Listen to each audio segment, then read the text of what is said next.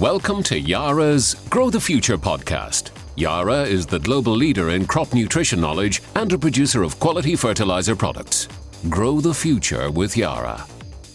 Welcome. From me, Ken Rundle, and Yara's agronomy operations manager, Natalie Wood. If ever a time defined the term volatile, it's 2022. International strife has driven prices crazy, whether fertilizer, energy, or agricultural commodities. And meanwhile, the climate has had a go at us too, with drought threatening not only this year's crops, but next year's as well. When so much is out of the farmer's control, the only thing to do is concentrate on the issues more easily addressed. In particular, ensuring quality is the best it can be, whether that's management or farm output. That is the key, isn't it, Natalie? Hi, Ken. Yeah, so, you know, we know that quality of inputs is important if you want to get quality outputs as well. Um, so we need to think about management decisions that bring in yield resilience rather than fragility. Um, and this can include a number of things. Um, for example, we need to minimize nutrient loss, um, minimize application costs, but also maximize application accuracy. And then all whilst having the environmental costs in mind too. Um, so having good quality inputs can address some of those risks um, without having to do a lot of work apart from product choice. Um, so what we need to do really is managing the risk out rather than the risk in. And I suppose we have to take account of general factors. I mean, this season's woes we know about, but we're looking forward to next season now. And that means, of course, the spring and dry springs are becoming more common, something to bear in mind. Yeah, we're seeing ever more extreme weather conditions, and dry springs are more common than wet ones, really, when you look back at the data. Um, dry weather in spring means that crops need to be even more resilient to cope with that lack of um, moisture. Um, and they need to have that good root system that's large enough and getting deep down into the soil enough to access the water further down that soil profile. Um, and crops get this resilience by maintaining that growth momentum once they start growing again in the spring, which we know can be at quite low temperatures, say five degrees for cereals and oilseed, um, you know, we don't want to stop that momentum. Therefore, what we want to do is use that first fertilizer application to give the crop the best chance of accessing the nutrients we can um, and applying it, you know, early on in the season um, and make sure that, you know, we've given the crop every chance we can. Uh, we don't want to slow down anything at all. Um, you know this can affect the fertilizer choice as well because it's not not all nitrogen based fertilizers are immediately plant available. Um, we know obviously nitrates are the most available form for plants um, to take up immediately without any conversions having to occur. Um, you know so therefore ammonium nitrate based products provide immediately available nitrogen to the crop. Um, if we look at urea based fertilizers for example then they have to undergo a conversion in the soil before they become nitrates and therefore you know it's not immediately available to the crop. Um, and depending on soil conditions this can take six to eight weeks. And therefore you know you can really be slowing down that crop's momentum which is really what we don't want to do at that vital time in the spring.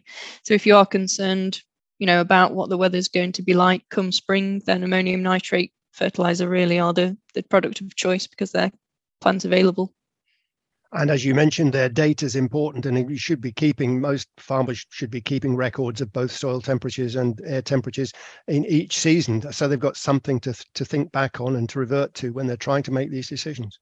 Yeah, and and certainly looking at them, you know, at the time as well. Um, always monitoring to see when they can, you know, when the crop starts growing, and also getting out in the to the field and actually looking at the crop itself to determine whether it's growing because each field will be different. Well, let's look a mm-hmm. bit more closely at the key nutrients. I suppose nitrogen is the main one. And the trick now is getting the most out of what is an expensive input. Uh, that really means getting the husbandry right. Yeah, and you know, I've already mentioned timing, but timing really is important, especially that first application. Um, we've got long-term trials work that we've conducted over a, a long time now, looking at the nitrogen rate trials that we do every year um, and we plot the response curve from the different rates of nitrogen. And the best response, and therefore where you're getting the best return on investment, always comes from that first 40 to 50 kilos of nitrogen. Um, and it's that first chunk of nitrogen that's most efficient. Um, and from both long-term data, and if we specifically look at the the season just gone, um, we're getting say 32 kilos of grain per kilogram of nitrogen applied from that first 40 to 50 kilos, and that equated to about 1.2 to 1.6 tons per hectare increase in yield as well above the untreated plots. Um, as you get further up the curve, then the next 50 to 60 kilos isn't used by the plant quite so efficiently. So that's why you start to see a curve um, from nitrogen response trials. And that gives us, say, 15 to 25 kilos of grain per kilogram of nitrogen. So not quite as efficient there. And then obviously, as you go further up the rates, the higher rates, you know, you get even less response. Um, so really, it's about making the most of that first 40 to 50 kilos where you can get that really good return on investment and timing is you know it's crucial for that. Um, and certainly again if we think back to quality you don't want to run the risk of you know halting that application by putting on say a poorer quality product or something that's not going to be you know available once you require it. And a plant like that is going to be more robust more able to to deal with challenges as the season yeah. progresses yeah, it's all about that resilience that we want to build. Well, next comes P and K, phosphate and potash. They can be applied as compounds, straights, or in blends. What are your tips there? Um, well, we know there's a few things that affect the uptake of phosphate in soil, particularly, um, and temperature is, you know, a key factor there. Um, as I've mentioned before, we want the crop to start growing and not falter at all in the spring. Um, and we want to make sure it puts on plenty of biomass because obviously that eventually equates to yield. Um, if the soils are cold and wet, um, which you know they mostly are coming out of winter, then phosphate availability can be quite low from the soil. Um, so this means that even if you've applied some in the autumn, the crop isn't really able to take it up because it's not available until the soils say get to over eight degrees Celsius. Um, you know, so if we want to keep the crop, uh, you know, being able to access the P and K and we can't rely on it coming from the soil, then the only real way is putting a fresh application of, of P and K on in the spring, say around 35 to 50 kilograms. And this just ensures that the nutrients are available for when the crop starts to grow, you know, at those lower temperatures. Um, and independent trials show that, you know, a, fresh application of P and K in the spring gives you about a 0.3 ton per hectare yield increase. Um, so, you know, we've got the data to back back up that fresh spring application. And it, you're not all, you're also increasing the nutrient efficiency of everything else by not limiting the crop. Um, you know we don't want any deficiencies because it's limiting the growth. Um, i guess another consideration with all fertilizers is the spreader settings on your spreader. Um, you know if you're using a blend you have to set up the spreader for the nitrogen aspect because that's you know the key part of of what you're applying but then this compromises the other nutrients that are in the blend because obviously they're different weights, sizes, densities, etc. So you're never going to get um, an even spread of those other nutrients because you've set it up for the nitrogen element. Um, and obviously this can bring in variation because you you know you're not spreading the P, K, S, etc. as evenly as you are the nitrogen. And of course, that's where a compound fertilizer comes in because all the nutrients are in the same granule or prill. So the analysis that's on the bag is wherever that that prill or granule lands. Now, if you've got your own kit, then uh, checking your spreader settings can be done in the off, you know, during the winter. But yeah. it's also something to ask your contractor, particularly if he's moving around from one field to one farm to another with different things required. It is a, a yeah. key question to ask to make sure they have done it. Yeah, definitely. Um, and you know, I've heard stories of people's, you know, they've bought a spreader and they've never changed the settings on it. So you can just imagine, you know, how inefficiently, you know, that's being applied. Um, you know, if we think of particularly the la- the landing site aspect of of the fertilizer. If we're thinking of say a blend that's 20 10 10 just as an example you know there's half as much p and k as there is nitrogen in there. So if you're spreading that there's going to be a lot less landing sites for the p and k than there is the nitrogen. So you run the risk of having a deficient area. Even on a small scale you know plant to plant you can have deficiencies. Um, but, you know if you've got a compound it's it's spread evenly across so you don't get that kind of issue as we've heard already, modern farming is all about juggling many issues. Uh, and one increasingly heavy item is the environment and regulation. You talked about urea earlier, and that's a product needing care under that those new circumstances. Yeah, so you know, urea has environmental issues in the fact that it emits ammonia into the atmosphere, you know, and that's linked to both environmental and human health issues. Um, and this is why the government released the Clean Air Act, you know, a few years ago now, um, and it's bringing policies to try and reduce ammonia emissions from urea-based fertilizers.